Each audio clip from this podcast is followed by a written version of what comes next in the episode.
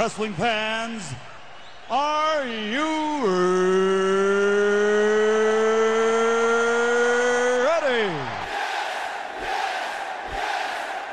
For the thousands in attendance and the millions watching around the world, uh, let's get ready to rumble! Stupid idiot. Shut your mouth, you thong wearing fatty. Party's over, Grandpa. Kane was there. Kane was there too. Yeah. No enhancement needed. This ain't Monday Night Raw. This fight way is Wrestle Rant Radio.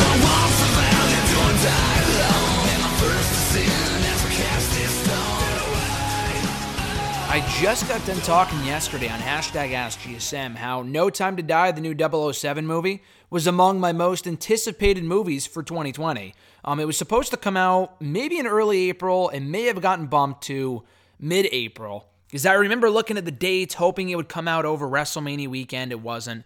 Um, or in March, because I was looking for something to go see when I'm in Anaheim next month. I think it was supposed to come out Good Friday, the weekend of Easter. And I literally just saw that as of maybe two or three days ago. I was going to go see it with my brother when he was home from school. Worked out perfectly. Only to find out this morning, I guess news broke on Wednesday, that the movie has since been delayed, pushed back to November of 2020 due to the coronavirus. Now, I'm not exactly sure why. I didn't look too much into it, but I would assume it has to do with the title of the movie, um, No Time to Die. Um, might be an ill timed title for a movie to be coming out in April, considering the coronavirus is now worse than it's been um, up to this point, which isn't to say that it's this. You know, uh, this this this outbreak that I mean, people should be worried and whatnot. People should be taking the proper precautions, but it's not like a, a world killing disease. Like it's not like it's causing cancer or something along those lines. That's not to say that it's not um, important or that it should be taken lightly by any means. I'm not, you know, advising that at all. But what I am saying is that, I mean, this is kind of widespread. I'm sure I'm not the only person who thinks this, that the news is completely blowing this out of proportion. I mean, I was around for the swine flu, as many other people were, I'm sure, that were that, that are listening to this. Unless you're under the age of 10, you were probably around for the H1N1 10 years ago. Um, that was a little over 10 years ago. I got it literally, I, the timing could not have been worse. Halloween is my favorite holiday. I got it for Halloween 2009. I was a freshman in high school. And yes, by that point, I was still going out, not trick or treating, but going out dressed up and whatnot. I was ready to go out that weekend. Halloween was on a Saturday. I had my referee zombie costume all set. And then, literally a day before Halloween on Mischief Night, as we call it here in the Northeast. I'm not sure if any other part of the country calls it that. There's a lot of people who don't know what Mischief Night is. Maybe that's a Connecticut, Northeast thing. I don't know. Anyway, um, so I was all ready to go out, and then I got sick that night, the 30th. The night of the 30th, and Halloween was that Saturday. I could not go out. I had to stay home. It was fucking terrible. I was sick for like a week and a half. I still went to SmackDown that Tuesday. That shit was not going to stop me from going to my first WWE show that Tuesday at the Dunkin' Donuts Center, uh, the Dunkin' Donuts Center in, in Rhode Island.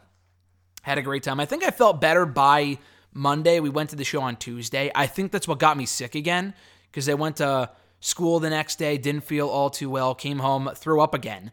And a bit of a weird fun fact, not really a fun fact, I guess might be the wrong word to use here. I, I have not thrown up since, and that was over a decade ago. So that goes to show how bad the swine flu was that I have not thrown up since that point in time. I have not vomited since I had the H1N1, the swine flu, as it was called at that point, over a decade ago. The point of all of this is that I don't think the coronavirus, at least here in the United States, I do absolutely understand why other countries are taking um, a different approach to this because it's you know breaking out everywhere in the world right now. Specifically over in China, Japan. I know New Japan Pro Wrestling canceled a lot of their shows for the month of March on taking precautions, not, you know, to ensure that it doesn't get worse. And I absolutely understand that. They should be doing stuff like that. Um, there are a number of cases documented here in the States since, you know, even the past week. I've seen a lot new, you know, you log online, you log on to Twitter, Facebook, whatever, and you see another five new cases confirmed for California, Florida, here in the Northeast, New York. It's everywhere. It's everywhere, but you can't live in fear. Now, I did see that there was a case confirmed for Tampa Bay. the other day, which I don't know what that means for WrestleMania. I know WWE has come out and said, as many other entertainment events are planning on doing here in the US, which is key because, again, there's other countries that are doing other things because it's worse elsewhere than it is here, at least right now. We're not going to cancel WrestleMania. I would be very surprised, but it may not be up to WWE to cancel WrestleMania. If it gets worse and there's a lot more people who have it at that point, and people come from all over the world to watch WrestleMania, this is not your typical NBA game or a football game or whatever. It's WrestleMania, which brings in 80,000 people, if not more, every single year to one area that may or may not. I mean, it's already been confirmed that there's at least one person in that area that has the coronavirus. Now, I'm not sure if that person's been contained or what the, you know, update on that situation is. But it's it's not good. It's definitely not good. I thought, you know, delaying the movie was a little much, but hey, if that's, you know, if it's one of those sensitive things where it's like, ah, the title may not be the best title, um, and we don't want to change the title. The movie was supposed to come out literally in a month from now. Um, it might be too late for that. But I was just wondering why November? Like, why not June or July? Like, maybe I'm just selfish because I want to see the movie so bad. That was like one of the few movies I was looking forward to this year, and it's not coming out till fucking November. Um, the same thing happened not because of the coronavirus, but Godzilla and Kong. Godzilla versus Kong was supposed to come out, I think, in May, March or May, I think this month, and it got bumped a few months ago to the end of the year. So that kind of sucks. So there's not many movies I'm looking forward to. I don't know why I'm talking about movies when this is a wrestling podcast. And I know the coronavirus that has been a very big topic among wrestling fans and really the entire world lately. Um, there's just not many movies I'm looking forward to coming up soon. But I forgot to mention this. My Spy actually comes out. I think I did mention this on hashtag AskGSM, starring Batista, the all new WWE Hall of Famer um, as of WrestleMania weekend this year, the newly inducted Hall of Famer uh, newly enshrined. Um, he's going to be in My Spy coming out while I'm away in California next. I was going to say next month. I'm actually leaving in a couple weeks. I'm actually leaving next week. So, what I think I'm going to do is record this show next Thursday. And then the week after that, I'll probably pre record hashtag AskGSM for the subsequent Wednesday before I leave, just because I will be gone all day. Um, the Wednesday of the what is it, the 18th? I think the day that Luke Harper, Brodie Lee is uh, is projected to come into AEW, which sucks. I'll be missing that show live. But what I'll probably do is this: we'll record Wrestle Rant Radio on the day I get back. But after watching NXT and Dynamite, and I may record it with Alexis, and I think she's off from uh, school that week on spring break, so we'll probably end up doing that. But uh, other than the coronavirus stuff, everything's all well and good on my end. I'm very much looking forward to being in Anaheim, California next weekend uh, with my brother Jackson. We're going to Disneyland, going to California Adventure, uh, probably checking out Angel Stadium. Very cool stuff. My first time in California in pff, about almost 15 years, 13 years, since 2007. And I've never actually been to Anaheim before. I was in um, San Francisco the last time I was there. So it's going to be a fun time in Disneyland, my first time at Disneyland. Um, I know the week that I'll be gone, I'll still be hopefully watching and, and, and keeping up with all the wrestling. That's the hope anyway. Um, it's kind of hard to do when you're away, but I'll be trying to do that. And it does help that all the events are three hours earlier over there. So Raw airs at five. That's perfect. I may not be around at five, but by eight o'clock and it's over at you know on Pacific time, I can catch up on it commercial free. So maybe I have to move over to California full time to get the uh, full scoop on all the shows and whatnot and, and, and watch them, um, not as they're airing live, which sometimes you want to do. But here on the East Coast to get stuff, because I'll watch Raw, I'll go home, try to record a review, not to record a review, but write my review and everything else. And next thing you know, it's 2 a.m. But if you're in the Pacific time, it's like 11 a.m. or 11 p.m. Did I say 11 a.m. Uh, or 2 a.m.? But um, it could be 11 p.m. over there because there's a three hour time difference. So, anyway, um, in the week that I'm away, actually, this news just broke minutes before I started recording. Stone Cold Steve Austin returning to Monday Night Raw on Monday, March 16th. How fitting is that? They finally went through with it. I've been saying this for years. They had to get Stone Cold on an episode of Raw on March 16th, 316, baby. And they're doing it this year. And it works out because it's the road to WrestleMania. And they've come close to getting him on Raw um, in the month of March before on that day, but it just never really quite worked out. I remember one episode 10 years ago. I want to say it was like March 15th or something like that, where I am pretty sure it was like the 15th, where Stone Cold came back to Raw to officiate um, a contract signing between like Bret Hart and Vince before their WrestleMania match. And um, it was cool, but like being the calendar mark that I am, for lack of a better term, it would be cool to get him on Raw on that exact day.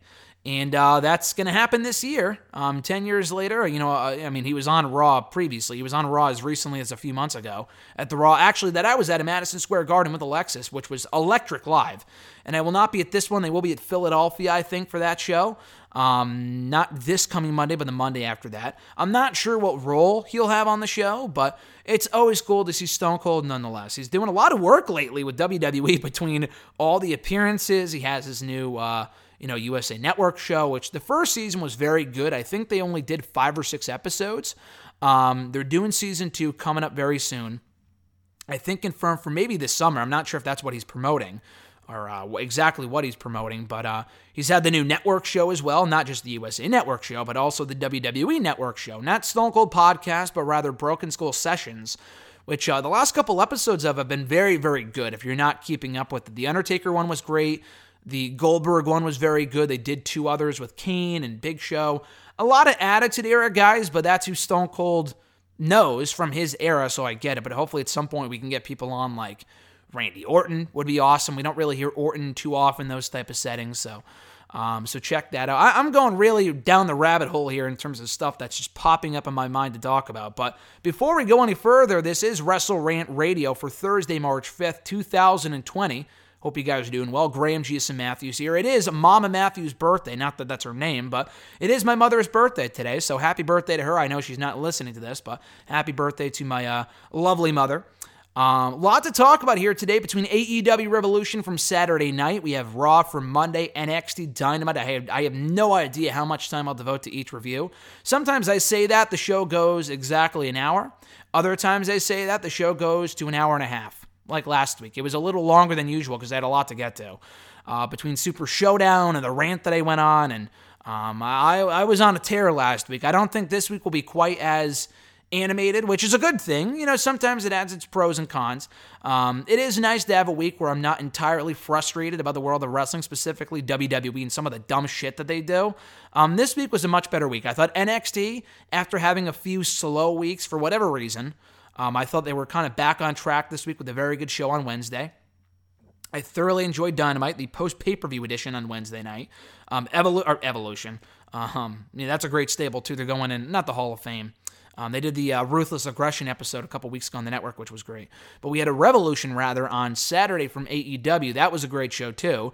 And I thought Raw was solid as usual on Monday night. So, overall, a pretty good week of wrestling. And we still have another pay per view to go on Sunday in WWE Elimination Chamber. So there is a lot to get to here today. I thought there may have been one other. Oh, yeah. So I was at Evolve on Saturday with Alexis, and we had a fun time. We've been to Evolve before um, to meet Johnny Gargano, Candice. We talked to Tommaso. We didn't get a picture with him, so we kind of technically met him. I uh, didn't get a picture with him, though.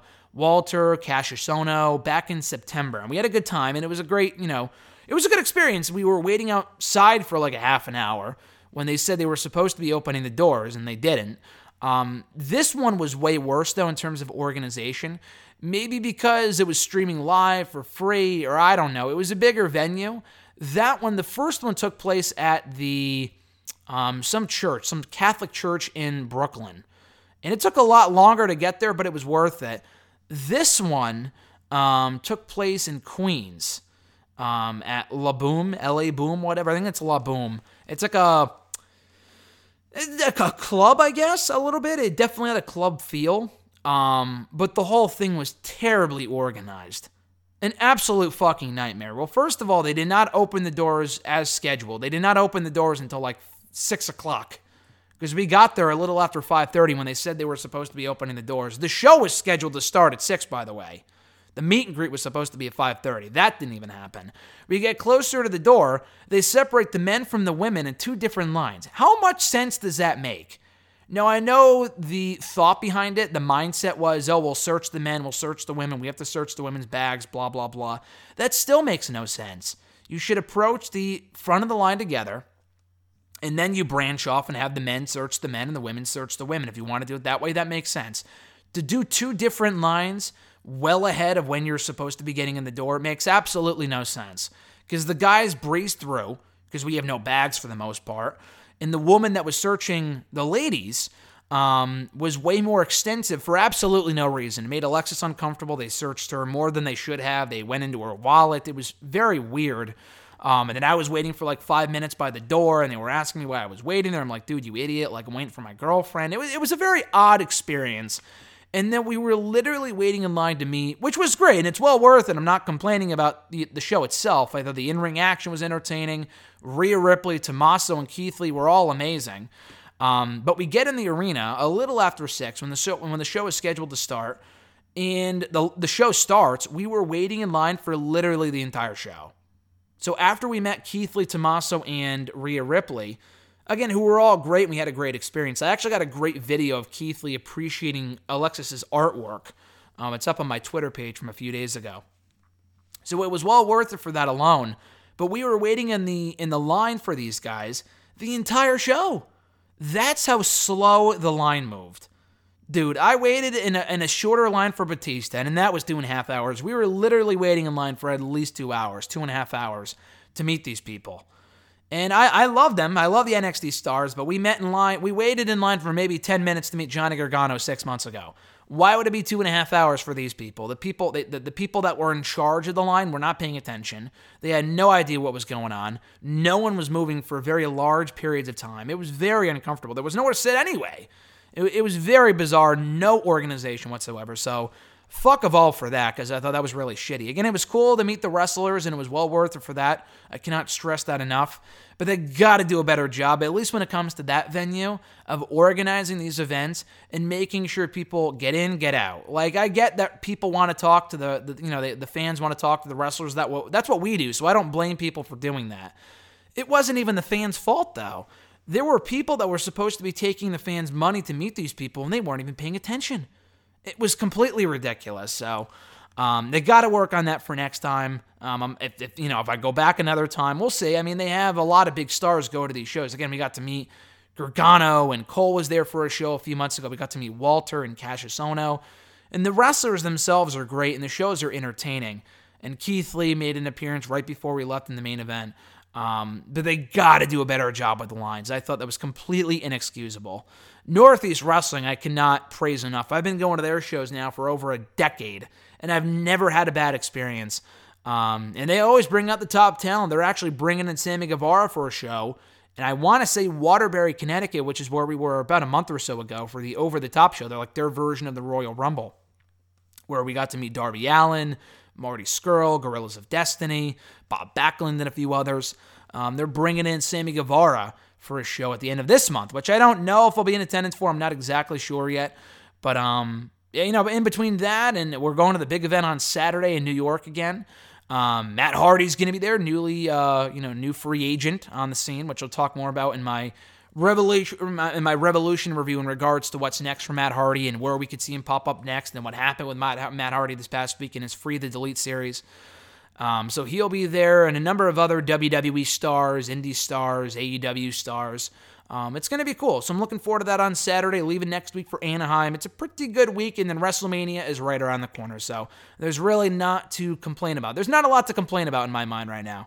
But uh, yeah, we'll get right into the Revolution review right here, right now from AEW on Saturday night. Did not get the chance to watch live, but I thoroughly enjoyed it when I watched it on Sunday, uh, due to the Evolve show being on Saturday, on Leap Day, no less. So on the pre show, we saw the Dark Order knock off SCU in a pretty bland match. It was all right. Colt Cabana makes the save afterward, in addition to a dark hooded figure that ended up being Christopher Daniels. Now, when I saw the figure come out, I'm thinking, oh shit, it looks like Daniels from based off his frame. And then he unveiled himself, and I'm like, holy shit.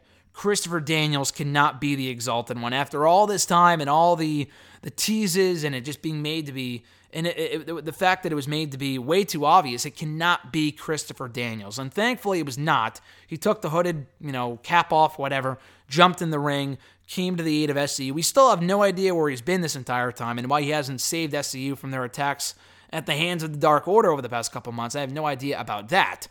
Um, but at least he finally reunited with Christopher or with uh, Frankie Kazarian and Scorpio Sky. I thought that was cool. Um, but uh, yeah, so uh, we had that, and the match was all right, and, and there was a tease for the Exalted one. They didn't deliver it. So here's my two cents on the Exalted One stuff. There's a lot of people that it could be. I've talked about this before. In my mind, I've officially got my hopes up, and I'll be disappointed, quite honestly, if it's anyone else. It's got to be Matt Hardy. It's got to be Broken Matt. So here's the latest on the Broken Matt front. His contract was set to expire on Sunday, March 2nd. We've heard these rumors for months now, dating back to like late last year. We've heard about these Matt Hardy rumors. His contract was coming due.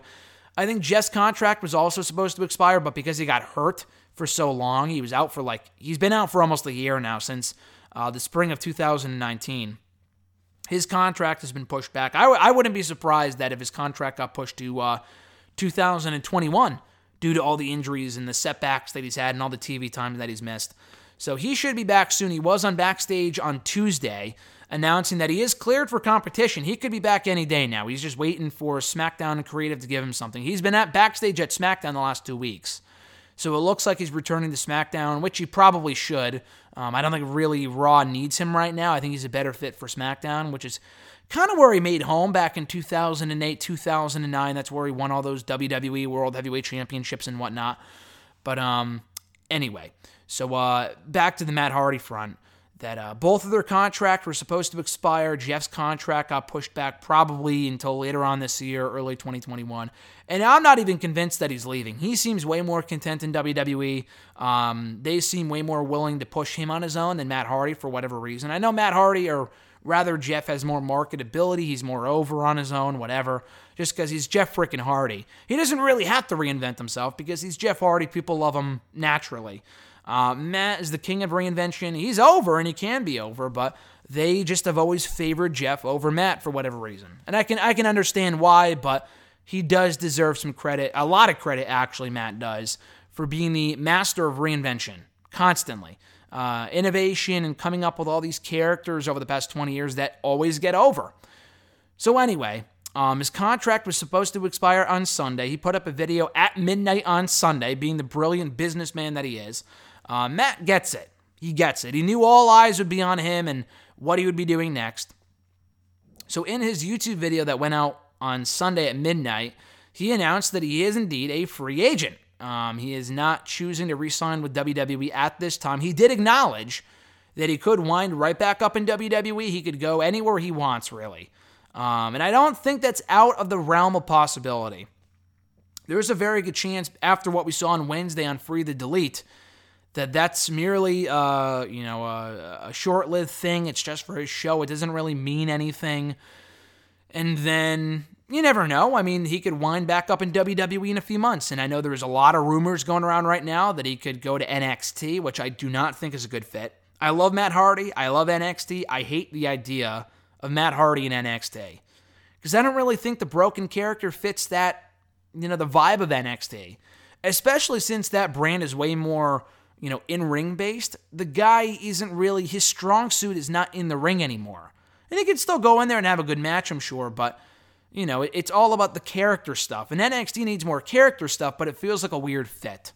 And I don't think the Hardy Boys together should go to NXT. I don't think Matt is interested in another Hardy Boys tag team title run. Um, they kind of got that last year and a couple years ago, and they're over together, but it's time for Matt to do something on his own again and they just weren't interested in doing that, so we turned them down. He could always go to NXT, he could go back to Raw or SmackDown, but he did acknowledge in his video that he'll be watching, you know, he has watched this week Impact, which he tweeted about on Tuesday. Um, I saw him reply to a, a Ring of Honor based tweet, a Ring of Honor themed tweet from Ian Riccaboni, uh, the play by play commentator for Ring of Honor. You know, I think he tweeted about how it was three years ago this week that the Hardy Boys, uh, the uh, Broken Hardy Boys, showed up in Ring of Honor and won the Ring of Honor World Tag Team titles at the Manhattan Mayhem show, which was an absolutely amazing moment. I, I was not there for that. I did not watch it live. I don't think it was like a live show at that point.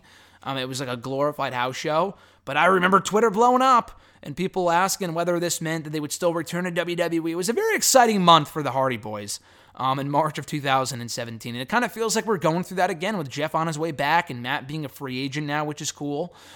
Um, but yeah, so you know, he could go to Ring of Honor. He talked in that video about how he'll be watching MLW and New Japan, NWA Power, AEW, AEW Dark, all the shows. So he's really weighing his options right now. Um, and I'm sure I've talked about this before here on the show, but I, I mean, you, you got to assume that AEW is the best fit. I think going back to WWE would be it's just it's not the time for that. I would love to see him retire there. But like he said in his video, he's got a couple good years left in the ring. I do not want to see him back in WWE doing nothing, which he's, you know, Jeff's been hurt since last year. They they had the opportunity to break Matt off on his own, bring back the broken woken stuff, or make him big money Matt with the you don't understand how hard it is to be Matt Hardy and everything else. And they didn't do it. They chose not to do it. Um, so he's got to go do his own thing elsewhere before he can go back to WWE. Impact is absolutely an option. Absolutely an option. Do not underestimate Impact. Um, yes, he did not leave on the best of terms, but the people, you know, that um that were there when he left three years ago are no longer there. Jeff Jarrett is no longer in charge of the company, and everyone else. I know Anthem is still in charge, but he made amends with Anthem months later at the end of 2017. I think Jeff Jarrett was a big reason why they never really uh, got along there at the end of the stint of the Hardy Boys in Impact. And now that he's no longer there, um, I think it uh, speaks volumes as to how uh, Matt Hardy views Impact, and he think it might he, he might think it's a great place to go back to and do the whole broken woken stuff. And they've been doing this whole um, uh, dark war shit or whatever the, whatever the hell it is with Rosemary and Havok and um, Allie was involved at one point. All these other people they've been doing that for a while. Su Yung. Um, you know, he could very well maybe not get involved with that, but that type of storyline tells me that they're not opposed doing broken, you know, type material. And you know, Impact would take him back in a second. They need all the buzz they can get. And Matt Hardy returning to Impact, if only for a short stint, in my opinion, would be really, really cool. I don't know what you would do with him. I don't want to see him associated with Su Yung or I don't think he's behind the ICU stuff or whatever. You know, I don't really want to see him back in Impact. I think that's all Sami Callihan. I think that has nothing to do with Matt Hardy. Um, I think, I, mean, it would be cool to see him in Impact. I don't want to see him as the leader of the ICU in Impact. But um, Ring of Honor is also an option. They need all the buzz they can get right now as well. And uh, maybe not working matches. I think the Ring of Honor, the Ring of Honor vibe and that environment would be better suited for the Hardy Boys together as opposed to Matt on his own. Um, I know they're doing the righteous thing right now, so maybe he could fit in there, but personally, I think AEW is the best possible fit. That's where he belongs. That's where he should go. And the wheels might already be in motion for Matt Hardy to go to AEW if the end of the Free the Delete episode from Wednesday might be any indication. Now, from my understanding, that is not the final episode of Free the Delete. It's merely part one of a larger series finale uh, for the show on YouTube. And at the end of the episode, after all these months of the show going up, and he started the show way back when, I think in October, and he said as much on his Twitter that he had clarified that the whole idea behind the show was to probably to bring back the broken character in WWE and explain why he'd be bringing it back. But now that he's no longer in WWE, he had to kind of change plans on the fly and uh, turn it into something new with um, the Young Bucks who popped up at the end of this week's episode. So he made a phone call, said, Can you come here right now? Blah, blah, blah. And then the SUV pulls up on the Hardy compound at the end of the episode, and out come the Young Bucks. And they say, What's up, Matt? And Matt, still with his back turned to Matt and Nick, says, The Bucks of Youth, I knew you'd come. And the episode cuts out. Um, I thought it was a great ending. I thought it was very cool. They tied it into the end of Be the Elite, or uh, Being the Elite, rather, um, on Monday. So I kind of figured that this would be that that's where this was headed. But it did not make it any less cool to see the Young Bucks um, at the end of that video on Wednesday. So uh, yeah, I think that might be where he's headed. This could very well be a red herring. They could be merely on the show for an episode or two, and then that's it. He doesn't go to AEW. Matt is a very smart businessman, like I said earlier. I would be shocked if he didn't go there. I, I would be very surprised. My initial impression was that Matt Hardy was staying with WWE. That soon changed after all these comments that he made on Twitter and all this other stuff.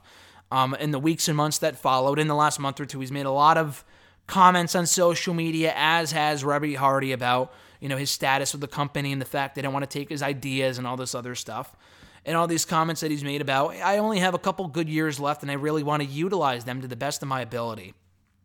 So, with that being said, I think AEW is where he should end up. And I was very disappointed he did not show up at um, I mean, Revolution, I mean, his contract wasn't up yet. Um, but Wednesday's Dynamite, I thought would be where he would have shown up, and he did not, unfortunately. Um, that may merely be a case of them wanting to wait and hold off on Matt coming in. I think it's more a matter of when and not if he debuts. I think Wednesday would have been perfect considering the timing of it, coming off that ending to the, to the Free the Delete show on Wednesday, coming off the news that he's gone from WWE. Um, his stock has never been higher, at least not in many, many years, at least since they returned to WWE.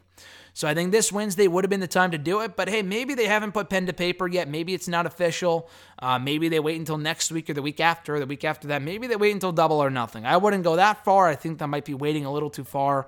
Um, and kind of, and the pop wouldn't be as big as it would have been this month, I would say, um, or even you know on last night's show. But still, I think he's a perfect fit for there. And not having matches with the Young Bucks, we've already, you know, been there, done that. That would have been cool to see again. But Jeff Hardy's currently in WWE. We can't see that right now. Um, Matt being the leader of the bro- uh, the broken uh, the broken order, the Dark Order as the Exalted One, as Broken Matt, to me makes the most sense. So hopefully that is what we will soon see on Unravel and AEW in the weeks to come. Um, again, I was a little disappointed. I know a lot of people had their hopes up for a potential appearance from Matt Hardy on Wednesday's Dynamite, but they, they probably have this whole thing figured out. I want to give them the benefit of the doubt. It is AEW. They don't have as bad of a track, rec- uh, track record as WWE when it comes to not doing the right thing. They usually do, from what I've seen so far, anyway. So hopefully it's more a matter of when and not if we'll see Matt Hardy in AEW because I think him as the leader of the Dark Order to me makes too much sense to not do at this point. So, also from Revolution on Saturday, which again I thought was a very good show overall, in the opener, which was a kind of a questionable call, um, Jake Hager taking on Dustin Rhodes in his in ring debut for AEW. Hager, that is. Um, it was a good match. I thought it was fine. Not opener worthy, though. Um, I know an argument can be made like, oh, the crowd would not have been, you know, this is probably the best possible place for the match on the show because the crowd would have cared even less if it was anywhere else on the show. But that's the risk that you run. You don't always put your worst match on first just because that's when the crowd is going to be at their hottest. Um, it didn't really make much sense. I would have put it on second, if anything. Um, this didn't really scream to me as being a thrilling match. It was fine, it wasn't bad, but I don't really need to see a 50 year old Dustin Rhodes in there with uh, the former Jack Swagger. Kind of feels like a match I would see on main event. I mean, I'm sure it's a match we've seen on main event or superstars before. Um, again, it was fine, and both guys feel you know rejuvenated in the ring, and they're a lot better than they were in WWE now that the handcuffs are off. But it just wasn't that thrilling of a match. I thought it was uh, it was just kind of there. At least they had the right result though, with Jake Hager going over clean. It wouldn't have made sense to do anything else here. We then had Darby Allin versus Sammy Guevara in the match that I think should have kicked off the show. This was great. This was an awesome little sprint. They brawled before the bell a little bit. The crowd ate all of this shit up. And as I've said before, Darby Allin is over. People love Darby Allin. I love the character. He's the guy's a great wrestler. He's very likable. He's got the look. Um, you know, like I said, I was at that NEW show about a month ago, the Lexus, where we met Darby Allin. Very nice guy. But what I noticed while waiting in the line for Darby was that a lot of different kids had the Darby Allin face paint on. He's getting over a lot more than people think, and he's only been in AEW. That's not even a WWE thing. Like WWE is the master they are kings when it comes to, for the, for the most part, um, you know, monetizing stuff and kind of making the most off of it and marketing stuff and whatever. Uh, merchandise. Darby Allin is only in AEW, which is a pretty still a pretty big platform, but it's not WWE. And there were still a lot of kids and adults wearing the Darby Allin face paint. So he's getting over. That's a clear indication that he's getting over. I thought this was a very fun match. They worked wonderfully together. Um, the actual match only lasted about five minutes, but that's all this needed to be. It was exactly what it needed to be. Very fun match. Go in there, get your shit in, get out. Great stuff. I thought this was awesome. Darby Allin goes over as he should have. And now the match of the night for the AEW World Tag Team Championships. It was Hangman Adam Page and Kenny Omega defending against the Young Bucks. I'm telling you, dude, I do not want Page and Omega to split up at this point. You know, I had my reservations early on about them being built up at the expense of the rest of the tag team division. For example, they were being given wins over like the Lucha Bros. The Lucha Bros have never been more directionless. Um, and I love the Lucha Bros, and I really want to see them as AEW World Tag Team Champions, but losing to a makeshift tag team like Page and Omega does them no favors. That being said, though, Page and Omega have already become the hottest tag team in the entire company, and that includes the Young Bucks. Um, they are the top two tag teams in that company right now, even over the Lucha Bros in terms of like overall, um, you know, matches and fanfare and how much people care about them, all this other stuff. This match was amazing. I don't know if I would go so far as to say it was the greatest tag team match I've ever seen. Um, they were really playing up that narrative on Wednesday's show when they were recapping the match. They showed quotes from Justin Barrasso from Sports Illustrated, if that's how you pronounce his last name. They showed quotes from Bryan Alvarez, Dave Meltzer, even though it's the exact same show from Figure 4 Wrestling Online, but whatever. And um, I know Dave Meltzer's comment specifically said that was the greatest tag team match I've ever seen in the United States. Again, I don't know if I would go that far. It just happened three days ago. Um, we very well may forget about it a month from now. I don't think we will. It's already one of my favorite matches of the year. No matter how you put it, no matter how you spin it, this was an awesome match. Um, coming off that great Iron Man match a week ago between Kenny Omega and Pac. Um, if that wasn't my favorite match the date in AEW, this one definitely was. Both of them are up there as my favorite matches so far in the company's history. And both of them happened within three days of each other. That's how good this was. And I gotta say, Omega's really finally feeling like he's coming into his own um, in AEW, the old, you know, the Omega of old from New Japan Pro Wrestling that we really haven't seen yet in AEW. Yeah, he had that great death match or whatever you want to call it with Moxley at the Full Gear pay per view. Very divisive match, um, or de- decisive, divisive. I don't know how exactly you say it, but um, some people loved it, some people hated it. I enjoyed it. I was in the camp that liked the match a lot. It wasn't like, oh my god, a great, the greatest match of all time. Not even just because I'm not a big death match style guy. Um, but given the nature of the feud, I understood it. Whatever. Um, that being said, though, it wasn't the type of Omega match that we've come to expect from him from the work that he did in New Japan. The match that he did last week with Pac in this tag team match is the Omega from New Japan, I'm telling you right now. Adam Page is also more over now than he's ever been before, and that includes earlier on in his AEW run and his Ring of Honor run, even. Anytime over in Japan as part of the Bullet Club. He's a star right now. People love the whole alcoholic drinking Adam Page thing. They're they are fucking eating the shit up or drinking it up, I guess, for um, to make it more fitting. Adam Page is super over right now, which brings me to my next point. Do not turn him heel anytime soon. I think it would be a mistake to turn Adam Adam Page heel um, at any point in the near future. I know that was probably where they were going with this. Maybe not to have him lose here. I always expected they would win. Um, I figured there was a chance the Young Bucks would win. My ultimate prediction was that oh, you know Page and Omega would retain. Um, just because I think it's too early to take the titles off of them. You could do the rematch on an upcoming episode of Dynamite. Do it then if you want.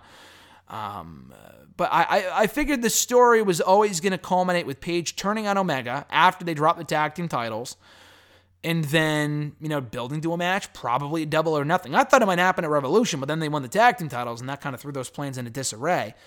Um, but anyway, though, so I, I wouldn't even do that at this point unless people really cool off on Page in the next month or so, or people start to boom or whatever. I don't think it's the right story to tell. Now, it does make sense to have him turn on Omega, but he's so over, I think they got to change plans. And I highly doubt the Bucks were supposed to work the heel role in that match. Um, I'm sure they were supposed to be the baby faces before the crowd, before you know they and the entire company realized, holy shit, we're onto something here with Adam Page. Um, it kind of seemed like they were going the predictable route with like, oh, he's drinking because he's losing a lot. Now he's going to be an angry drunk, whatever. But people are eating the shit up, and he's been winning more matches as a result. So why screw that up, you know? Um, I, I would keep those championships on those guys for as long as possible until people um, either get sick of them or they run out of you know teams to face. They've already beaten the Bucks. They've already beaten the Lucha Brothers. Those are the two top tag teams in that division. And I'm sure a rematch with the Bucks is inevitable.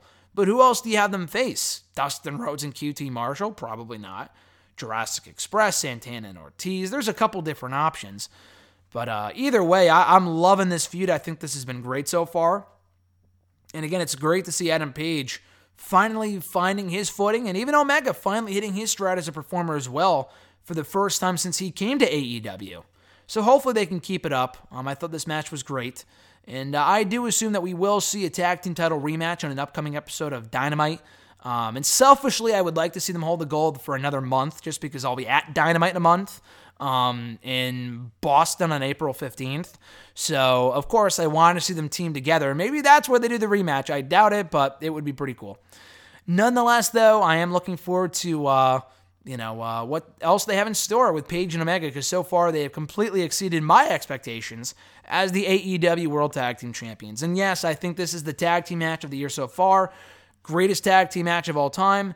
Might be taking it a step too far, but uh, it's up there. This was awesome. Unfortunately, not so awesome was the AEW Women's Championship match between Nyla Rose and Kris Statlander. I thought this sucked. And uh, so here's the thing with Nyla Rose.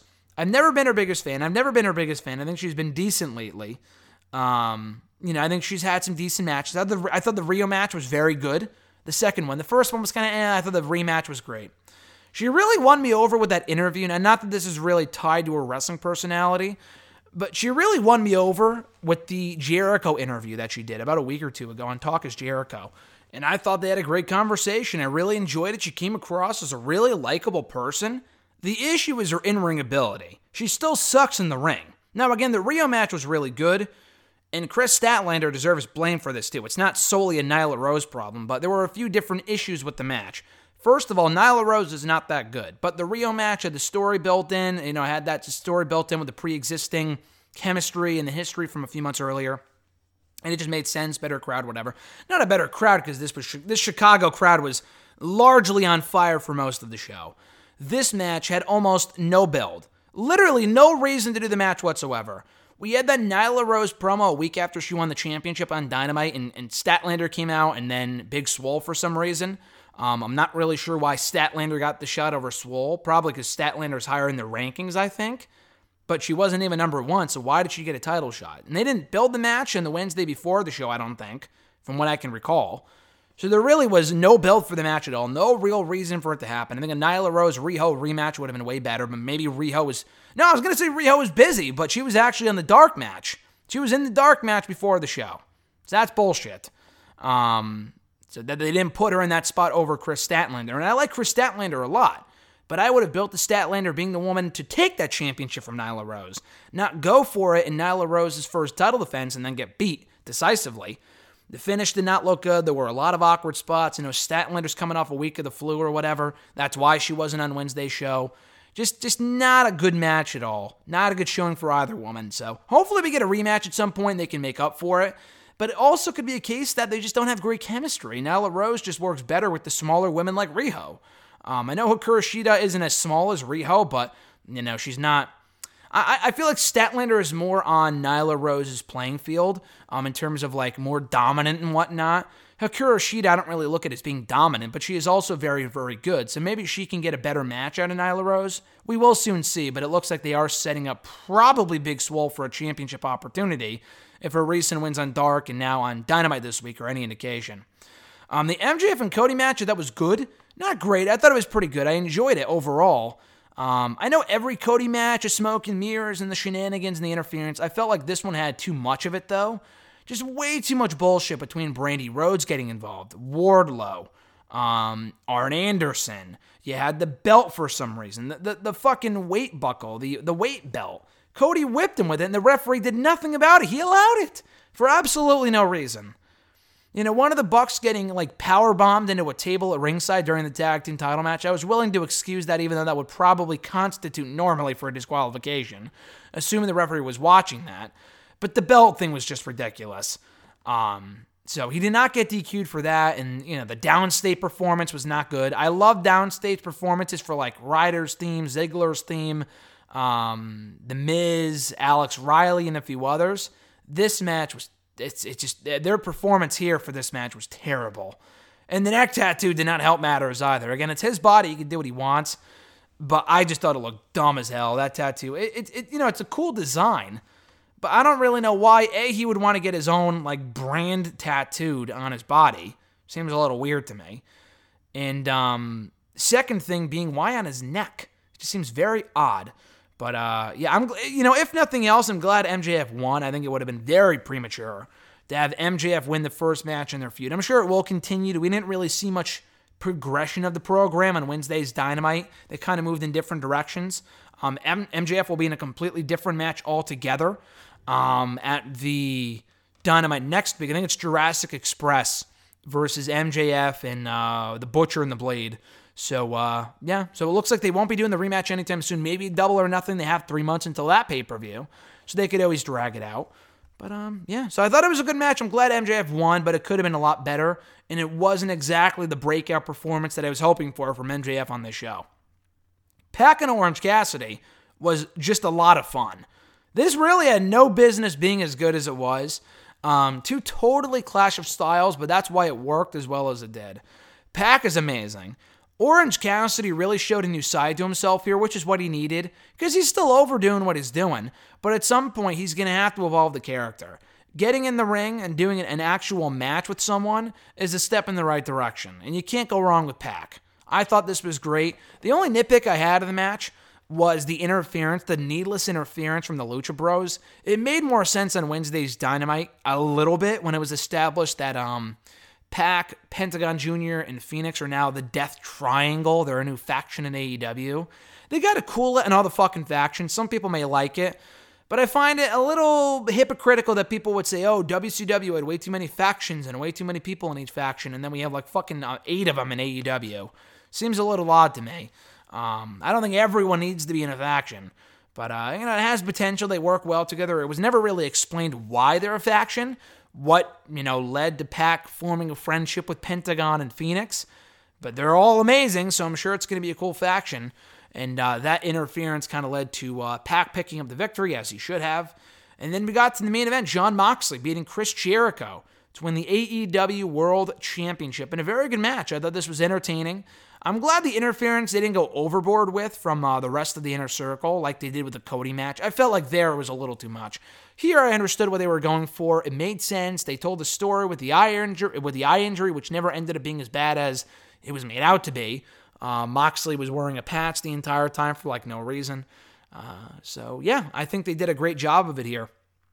Great job of telling that story, and um, uh, you know, with, with, Moxley and the eye injury, and eventually overcoming those obstacles and becoming the all-new AEW World Champion. Just a very good match.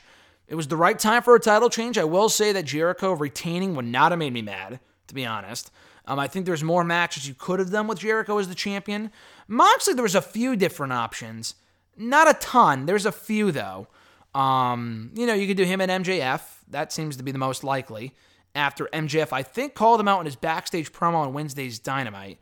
You could do him and MJF, him and Pac. You could do him and um, Lance Archer, who he has history with, who we did not see on Wednesday's Dynamite, despite being advertised a week ago on TV. They were advertising it on social media too before removing all mentions of it. So I'm not really sure why they did that. I guess plans changed, but why advertise them in the first place?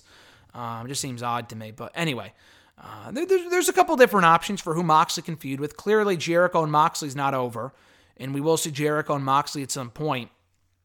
Um, a rematch for that AEW World Championship, probably on an upcoming episode of the show. And then they'll set something up for Double or Nothing with Moxley and probably Pac, I would imagine.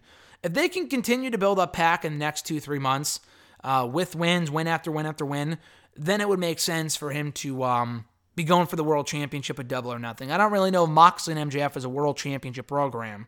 And I would not take the championship off of Moxley so soon, which is, I don't think Pac is going to win the belt, which is why I would do Pac versus Moxley on that show. Overall, though, I thought this was a great pay per view. Um, I don't really know where to rank it in comparison to the other AEW pay per views.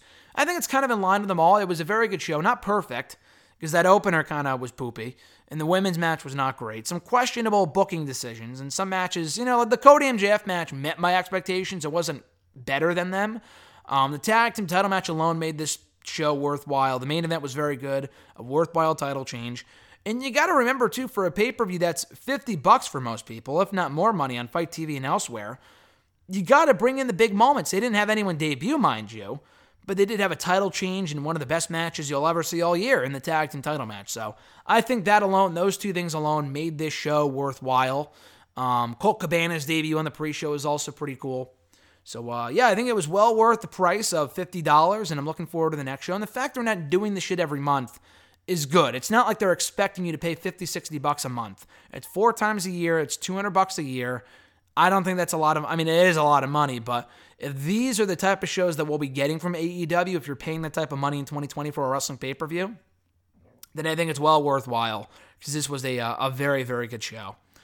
So before we wrap it up, again, like I said, I have a lot to say about uh, Raw and Dynamite and NXT. Probably not full on reviews, but I thought Raw was good. I was a little bummed. I know Alexis was pissed. I was bummed that we were not in attendance for Raw on Monday, at the Barclays Center. Now we could have gone, yes, but considering we were just at Evolve, we're going to the big event on Saturday, and I think those two things are more important than Raw.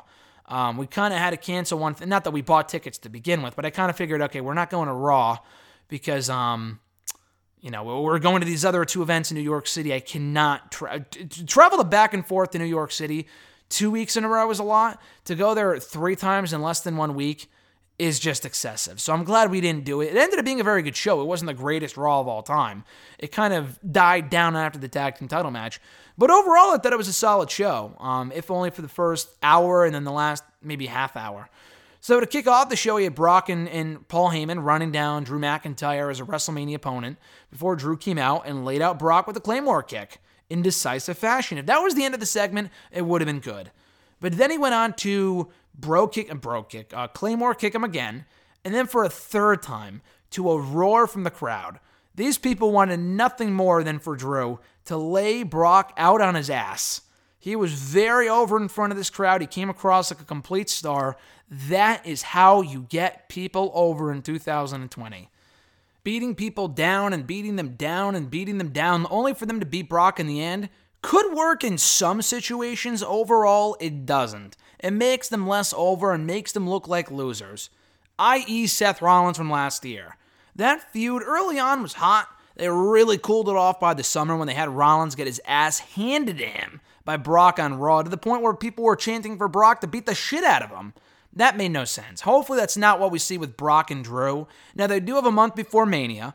Brock's going to get his, you know, he, he's going to stand tall over Drew one of these days. Um, but in the end, they got to do the right thing and put Drew over Brock. They can't wait for the rematch. They can't wait for SummerSlam. It's got to happen at WrestleMania. People are hot on Drew now. I mean, this is an old expression, but it, it, it could never be any more applicable than it is right now to Drew and Brock Lesnar. You gotta strike while the iron is hot. Drew is hot right now. They're getting him over. To their credit, they are getting him over. So for all the shit about WWE not creating new stars, which is true in more aspects than one, they are creating a new star right now in Drew, at least on the Raw side. Follow through up on it, follow up on it, follow through on his push, and put the championship on him when it matters most at WrestleMania. I thought the Street Profits on this show were also mega over.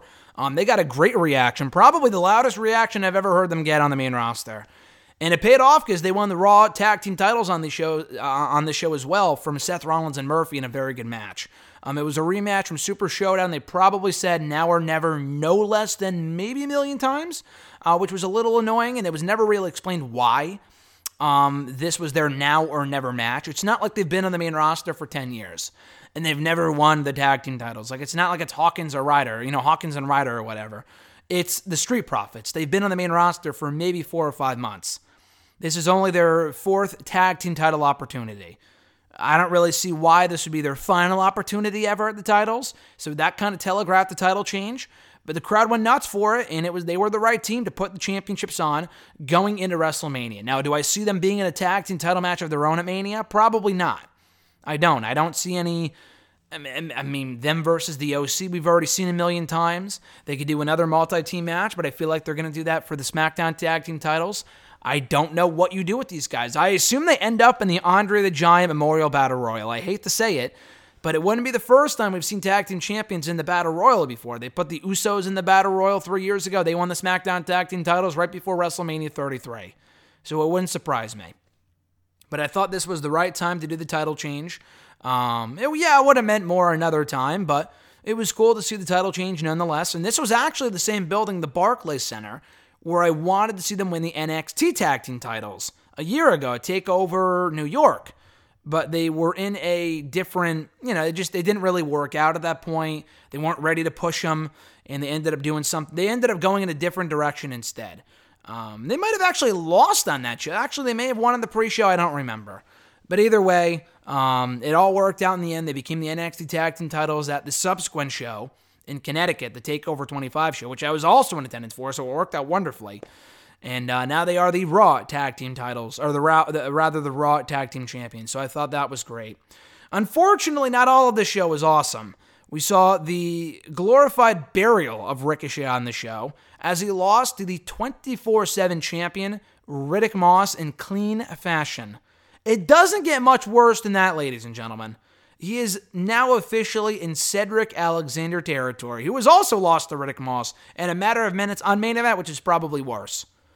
Cedric, I kind of get, they never really devoted enough time to getting him over and he was never really fully, fully over on the main roster. Um, Vince gave up on him after the matches with AJ, didn't really get him over. And I think Ad- Alexander is an amazing talent. I want to see more of him on Raw. They gave up on him way too quickly. Ricochet has been over. He was a, a, guaranteed success story in NXT, a former United States champion. He's been floundering ever since he dropped that belt. He lost to Brock in 90 seconds last week at Super Showdown. And it's like, okay, it's kind of hard to bounce back from that. We, we are now being told to never take Riddick Moss seriously, or rather Ricochet seriously, as a top tier talent in this company. He'll never be a world champion, blah, blah, blah. I mean, again, Kofi Kingston lost in eight seconds to Brock. That's one thing. Kofi's established. He can get over on his own with the New Day, whatever, the very next week. Ricochet isn't quite as established. He's only been here a year. He could bounce back. I'm not saying he's done for good, but if he wasn't done for good then, he definitely is now like I said, it doesn't get much worse than losing to Riddick fucking Moss. Mike Rome is a former 27 champion. How the fuck can, uh, can Ricochet fail to win the 24 7 title from Riddick Moss? That's terrible. The match was no good. Nothing against Riddick Moss, but the guy is as bland as bread. So for him, of all people, to beat Ricochet is just insulting. This did way more to harm Ricochet than it did to help Riddick Moss. And no one will remember the fact that Riddick Moss won everyone will remember the fact that Ricochet lost. This was terrible. Um, I've read reports, and again, unconfirmed. You got to take it with a grain of salt. Of course, people re- will report this coming off of what we saw on Monday, and it doesn't take a rocket scientist to figure out that this might be the case. That Vince has given up on Ricochet and is now he just wants to bury him. So it's one of those things where it's like, oh, you know, he's not getting over at the rate that I want him to, so we'll just go all out and bury the guy for no reason, which makes no sense to me. Um, it's a mindset I'm sure that the company has, specifically Vince McMahon, but to do that with a guy like Ricochet to me is just silly. He's so fucking talented. Drop the dumb superhero bullshit. Let him go out there and do cool shit. Yeah, his mic skills aren't the strongest, pair him off with someone. Maybe they turn him heel and they put him with MVP. I saw someone ask me that on hashtag AskGSM on Wednesday. I like the idea, but he, he shouldn't have to turn heel. He's a natural babyface, and turning heel isn't always the best option. We saw that with Bayley, which I was interested to see what they would do with it. And so far, it sucked. So maybe Ricochet is no different. But this was bad. It really, again, doesn't. I cannot stress how bad this is. This was a fucking burial. I do not use that word lightly. This was a B U R I A L fucking burial of Ricochet on this show. Aleister Black was supposed to face AJ Styles one on one. Before the bell, we found out that, I mean, obviously he was bullshitting, but AJ said, oh, you got to go through Karl Anderson first. Face Karl Anderson, beat Karl Anderson. Now you got to go through Luke Gallows. Face Luke Gallows, beat Luke Gallows, beats Luke Gallows. So this was, um, you know, uh, not good because the crowd was bored. I get it from a storyline standpoint. It put more heat on the OC, specifically AJ, to pick up the scraps and pin uh, Aleister Black. It didn't really do Aleister any favors, though, unfortunately. Um, this did mark his first pinfall loss on the main roster which is fine, but it kind of came across, it kind of came in anticlimactic fashion, which I was not a fan of. So I thought that was a little dumb. But um, I, I wasn't really a fan of this. I'm looking forward to the rematch on Sunday at the Elimination Chamber pay per view, but I thought this match just was uh, kind of disappointing. And maybe AJ's still hurt. I get it, but then don't do the match, you know? So uh, hopefully the rematch is better. I'm not getting my hopes up. It is no DQ. I am fearing that the OC will interfere and beat him down for 10 minutes before AJ wins again. And if if it's not going to be a handicap match at Mania, then it probably should be um, AJ going over. But if it is a handicap match, then I think Aleister Black should get his win back. That's just my opinion. Um, also from Raw, we saw Ruby Riot beat Liv Morgan with Sarah Logan as the special guest referee. Who gives a fuck?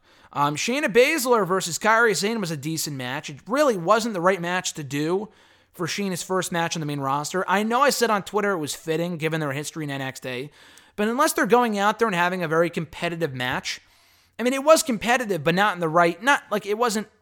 It, it can't be both. It can't be a dominant win for Shayna and then a competitive match too. I felt like that's what they were kind of going for here, so I wasn't a fan of that.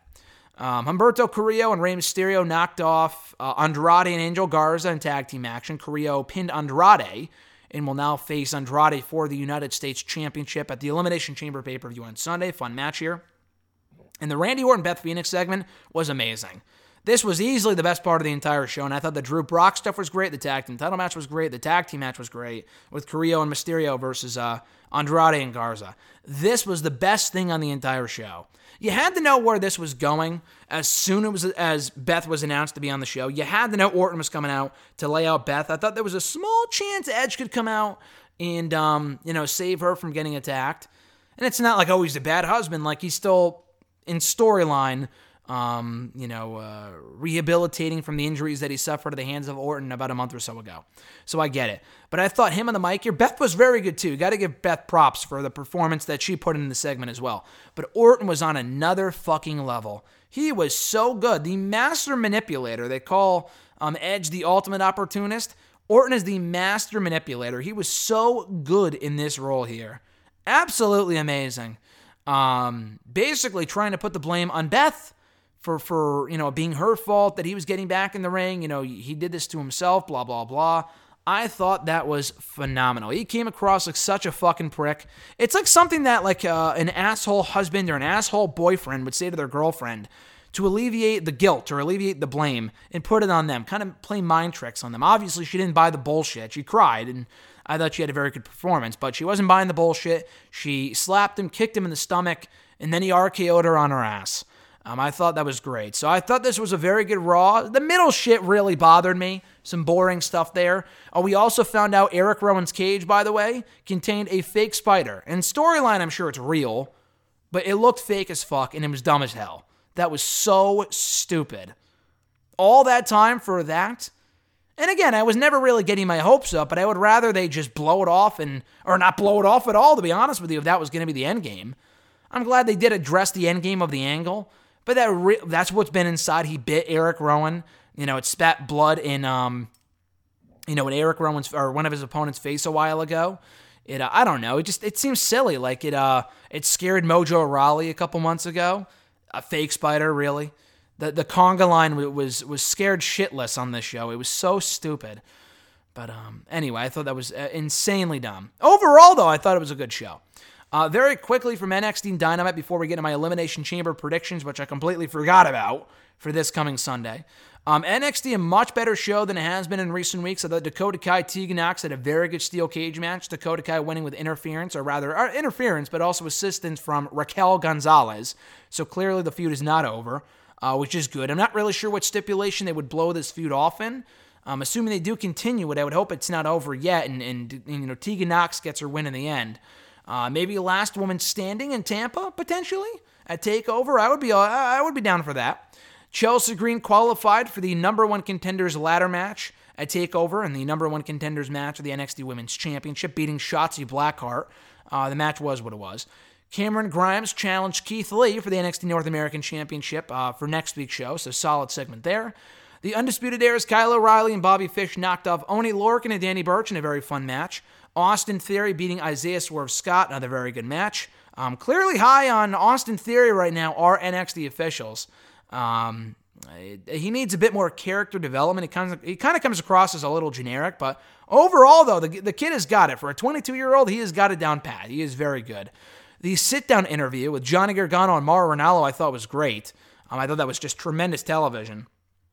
And overall, I'm looking very, I'm very looking forward to seeing what they do next with uh, Ranallo and or not Ranallo or Ranallo, I guess too, but uh, Ciampa and Gargano, uh, Ciampa, Ciampa and Gargano, um, not the other way. What did I say? Ciampa and Gargano, Ciampa and and Gargano, and now it's Ciampa and Gargano. And then the Roderick Strong Velveteen Dream main event I thought was also very good inside the steel cage.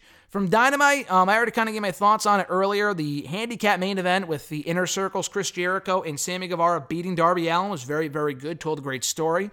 Clearly setting up some, uh, you know, some big culmination match. Probably inside Blood and Guts, the match beyond the War Games match in a couple weeks. Jake Hager knocking out QT Marshall. Uh, QT Marshall in a fine match. Pac beating Chuck Taylor. Jake the Snake Roberts making a surprise appearance, teasing a uh, a client who has got to be Brodie Lee. That's a match made in heaven right there. Jake the Snake Roberts being the talker for a guy that doesn't really do much talking, Luke Harper, aka Brodie Lee, now known as Brodie Lee, makes too much sense to not do a lot like Broken Matt as the leader of the Dark Order. Uh, Big Swole knocking off Leva Bates in a glorified squash. Colt Cabana and SC beating the Dark Order. No reveal of the Exalted one on the show, which really disappointed me, but it was a good match though. And then the Moxley opening segment I thought was great too. So, uh, real quickly before we ride off into the sunset here, my predictions for Sunday's WWE Elimination Chamber pay per view. As of this recording, we only have six matches confirmed. I'm sure they'll add something for the pre show. And they added like three matches to Super Showdown at the literal last minute last week. So, I'm sure they'll do the, I'm, I'm, I'm sure they'll do the same with this show. Uh, there's no like one match I'm like very, not like very looking forward to, but um, it is worth noting neither of the world championships will be on the line because Goldberg's in possession of the Universal title. Brock holds the WWE Championship. I mean, there's really, what are you going to do? So it doesn't really make much sense um, to have either championship defended here after they were both already defended at Super Showdown. Another reason why the Elimination Chamber should be pushed back for another point in the year, because right before Mania makes no sense. Which is why The Miz and Morrison defending their tag team titles inside the Elimination Chamber also makes no sense, because they just won the belts. They shouldn't lose them just yet. Why would they defend them inside the chamber? It makes absolutely no sense. I could see them doing a four team match in Mania with Miz and Morrison, the New Day, the Usos, and Ziggler and Roode, or Roode and Corbin, as per the original plan of Ziggler faces Otis. But I mean, Elimination Chamber, really? The last tag team Elimination Chamber match they did absolutely sucked five years ago. And actually, they did a women's one last year that wasn't that bad. Um, that was actually pretty good. This sounds like it could be a disaster, we'll say. Um, but I do, I do have Miz and Morrison retaining. I really see no reason for why the championship should change hands so soon. They just won the belts. They just reunited. So unless they're taking the titles off of them so they can face each other at Mania, which would make no sense right now, they got to win here. If anything, I could see the Usos winning because the New Day were just champions. The Lucha House Party ain't winning. Um, Heavy Machinery ain't winning. Ziggler and Roode were just tag team champions on Raw a few months ago. The Usos have not been champions in about a year. So maybe the Usos, but I would keep the belts on Miz and Morrison. Uh, for the Intercontinental Championship, Braun Strowman defended the belt against not one, not two, but three people in Shinsuke Nakamura, Cesaro, and Sami Zayn. Who gives a fuck? The feud has been a complete waste of time. I love Strowman. I mean, I, I not love Strowman. I like I, I like Strowman. I really like Nakamura. The guy cannot feel like a bigger fucking loser right now. Who the fuck could possibly give a shit about this feud? Strowman has won every match for the last three months. And it's great they're booking him strong, but it doesn't do these guys any favors. And why the fuck are they getting a rematch anyway? There's no rematch clauses we were told a year and a half ago. Why are they doing a rematch? It makes no sense. They're fucking losers. And they're going to be even bigger losers after they lose here. So stupid. I would love if they changed plans. They gave the belt right back to Nakamura, which would mean nothing at this point because he's been the, he's been booked to look so weak. But Nakamura versus Bryan for the belt would be cool but I assume they're keeping the belt on Braun and face Sheamus, which is also cool, but I think Nakamura and Bryan, if they do it, which they won't at this point, would have to be for the Intercontinental Championship. But who would even care at this point? Bryan is directionless and Nakamura is a loser, so how much would that even mean, honestly, if they put the belt on Nakamura? But at the end of the day, Braun is still my pick. I still see him walking out still the Intercontinental Champion. For the Raw Tag Team titles, a rematch from Raw this week. The Street Profits versus uh, Seth Rollins and Murphy. Should be a fun match as the other two matches were, but they just won the belts. Why would you give them back to Rollins and Murphy so soon? Um, I assume they are setting up Kevin Owens and Rollins one on one for Mania. So um, if you're going to do that, then, you know, he doesn't really need to be Raw Tag Team Champion. So the Street Profits retain.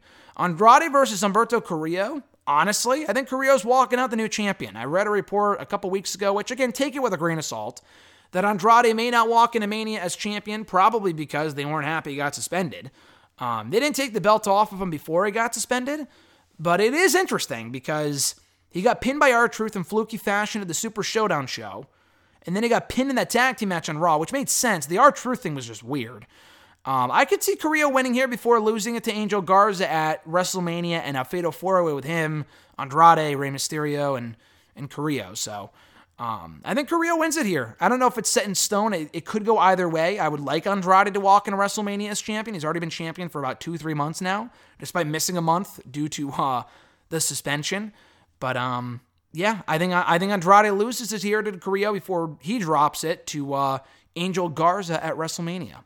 So everyone gets a run of the championship, I guess. Um, Black versus AJ Styles. If actually given the time it deserves and if it's competitive, this could be great. But I fear with it being a no disqualification match, it's just going to be a lot of OC interference with no one coming to the aid of Aleister Black. So I think AJ wins. Yeah, we could see Taker show up probably afterward, though. I would still really want a Black Taker versus AJ and OC handicap match at Mania. I don't think we're getting it. Um, otherwise, I don't think they would have did what they. I don't think they would have done what they did on Raw if that's what they were setting up with Black losing. I don't think if Black doesn't team with Taker, he's ending up in the Andre the Giant Memorial Battle Royal, which sucks. But I think he loses here. I hate to say. I think AJ wins. If he's facing Taker one on one, he kind of sort of has to win here. Um, let's see, and then finally, which I assume has got to be the main event, despite being the most predictable match on the card, the Elimination Chamber match that determined Becky Lynch's Raw Women's Championship opponent for WrestleMania. It's Shayna Baszler, and that's it because we know she's winning, so why even bother running off the other opponents? But for for the sake of the predictions. Also included in the match is Asuka, assuming she's cleared to compete by Sunday. She is um, injured, I guess. She injured her wrist a couple weeks ago. I think last weekend actually, which is why she didn't wrestle Shayna Baszler on Raw, which is a blessing in disguise. That's a match I would save for down the road. Uh, we have Asuka in the match, and if not her, then Kairi Sane, whatever. Ruby Riott, Sarah Logan, Liv Morgan, and Natalya. Obviously, Shayna wins. LOL. As she should. I mean, it just there's no match. There's no reason for the match. They should have Roman in the SmackDown Men's Chamber match. They should have done with those guys. They should have done one with those guys and not one for the women on Raw. It's just very bizarre. This whole pay per view kind of feels like a waste. Maybe it exceeds expectations, but so far it kind of feels like Hell in a Cell 2.0, where they're focused on all this other shit. Uh, all this other shit. You know, they're they're focused on Super Showdown. They're focused on WrestleMania. They're focused on all this other shit except Elimination Chamber. Uh, I'll be watching on a slight delay on Sunday, so hopefully it's a good show, but it kind of feels very forgettable. Really just a glorified stepping stone uh, for WrestleMania. If they knew they were doing a Saudi Arabia show in February, then cancel Elimination Chamber. It's that simple. Back to back weeks of pay per views is fucking ridiculous when one of those shows is completely pointless. Super Showdown was more newsworthy than this show, and that's saying something. So hopefully it's a good show. I'm not getting my hopes up but my sights are kind of set on uh, WrestleMania at this point. And that's going to do it, guys, for Wrestle Rant Radio here today for Thursday, March 5th, 2020. Thank you guys, as always, for checking out the show. If you want new episodes of Wrestle Rant Radio every single Thursday, you can subscribe on iTunes, Stitcher, Spotify, Podbean, Google Play, uh, Next Air Wrestling. We're all over the place, so subscribe today, rate the show, review the show. We'll be back next Thursday with my full review of WWE Elimination Chamber and all the latest in the world of wrestling. And as far as me, you can find me on the socials on Twitter at WrestleRant, on Facebook at Facebook.com backslash Graham.GSM.Matthews, and also on YouTube at YouTube.com backslash C backslash Graham GSM Matthews. So the big event awaits. I'll be looking forward to that on Saturday, meeting Matt Hardy again. Very much looking forward to that. And everything else on the road to WrestleMania. We'll catch you right back here next week, folks. Have a great rest of your week slash weekend. I'm Graham GSM Matthews, and I'll catch your ass down the road.